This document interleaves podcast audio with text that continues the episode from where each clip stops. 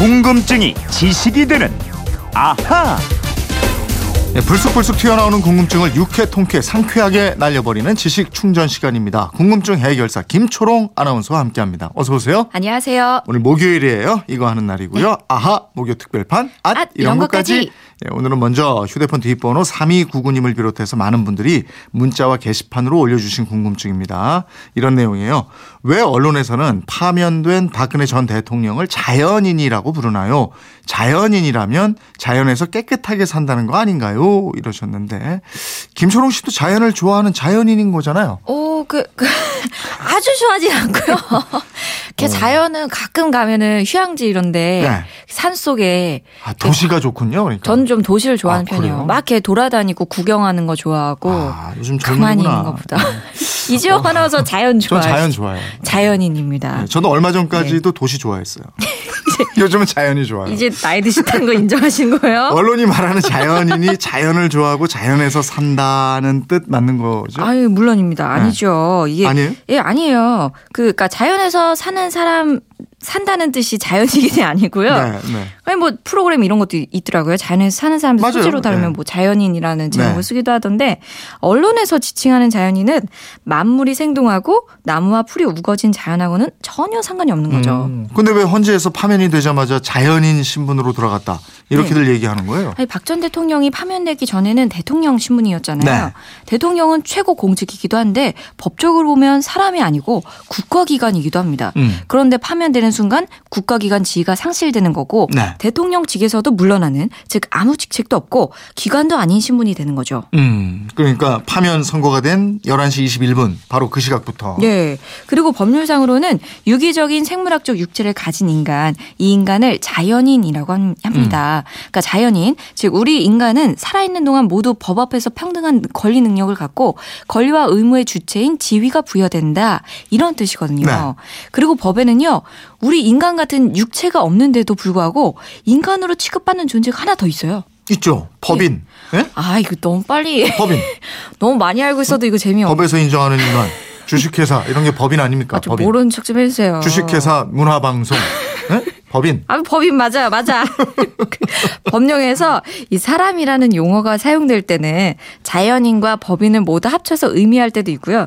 단지 자연인만을 뜻하는 경우도 있는데 이 법인이 아니라 자연인인 박근혜 전 대통령이 대통령이라는 국가 기관을 맡았다가 파면됐기 때문에 그 순간부터 자연인으로만 인정되는 거고요.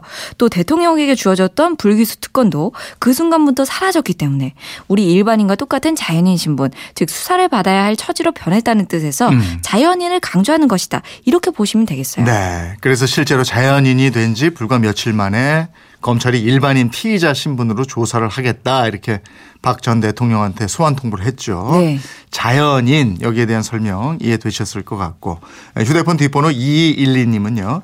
일반인이 사는 집은 집인데 대통령 집은 사저라고 부릅니다. 어떻게 다릅니까 이러셨는데 이 질문도 많이 들어와 있네요. 예, 이 대통령이나 의원 내각제 국가의 총리 같은 국가 원수나 행정부 수반은 경호상의 이유 등으로 관저라는 국가 시설물에서 거주합니다. 네. 한국의 청와대 있죠. 미국의 백악관, 영국의 다운인가 10번지, 프랑스의 엘리제궁 이런 곳이 관저에 해당하고요. 음. 그리고 국회의장이나 대법원장, 국무총리, 각군 참모총장 등 공간으로 불리는 주거 공간을 별도로 갖고 있습니다. 네. 또 있죠. 각 지방자치단체 시장이나 군수한테도 집이 제공되잖아요. 예, 지방자치단체장들이 거주하는 주택의 이름을 관사라고 하고요. 네. 그런가 하면 시골 초등학교에는 근무하는 교사 등에게 사택이 제공되기도 합니다. 예. 이렇게 국민이나 시민의 세금으로 유지 되고 관리되는 공직자들의 주거 공간은 입주한 사람의 직위 등에 따라서 각각 관저, 공관, 관사, 사택 등으로 명칭을 다르게 부르고 있습니다. 음, 그럼 사저는 뭔가 이게 방송 뉴스를 듣거나 신문 보면은 사저가 정말 많이 쓰이잖아요. 예. 삼성동 사저에 도착했다. 뭐 예. 사저 바로 앞에서는 뭐 등등등 해서 요 사전 찾아보면은 사전은 개인의 저택 또는 고위 관료가 사시로 이 거주하는 주택을 관저에 해- 상대하여 이르는 말. 음. 여보세요. 사사로이. 아 사사로 예. 지금 원고를 이렇게 적당히 읽었네요. 예.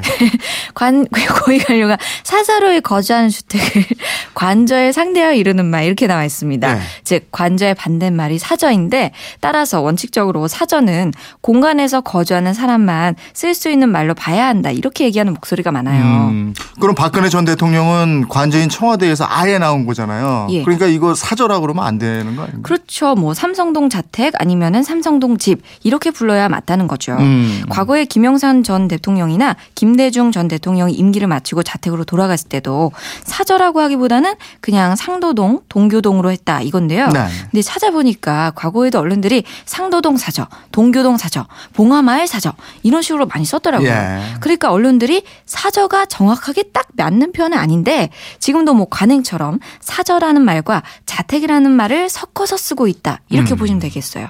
근데 사저라고 하면은 뭐 높임말이고 자택이라고 하면은 낮춤말이고 이럴까요? 꼭 그렇게 구분할 필요가 있을까 아, 이런. 생각도 예, 들고. 워낙에 이렇게 사저를 써와서 그런 네. 것 같기도 하고요. 알겠고요.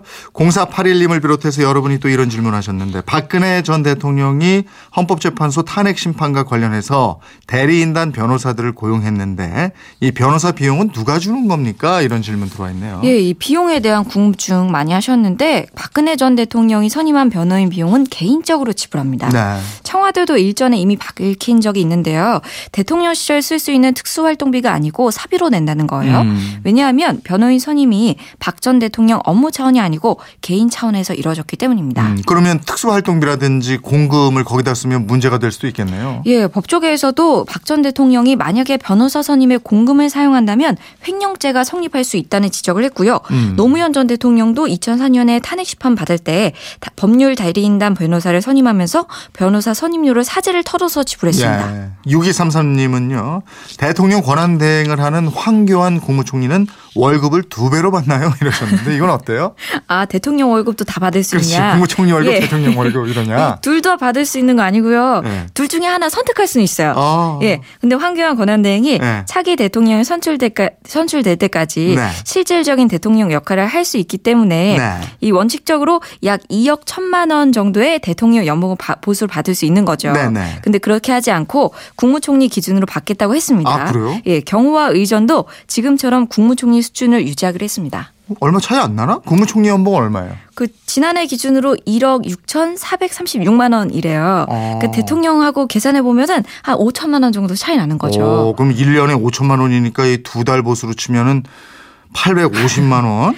이거 어이, 꽤 커요. 괜찮은데. 제 연봉보다 많은 것 아, 근데 같은데요. 포기하셨구나. 예. 예.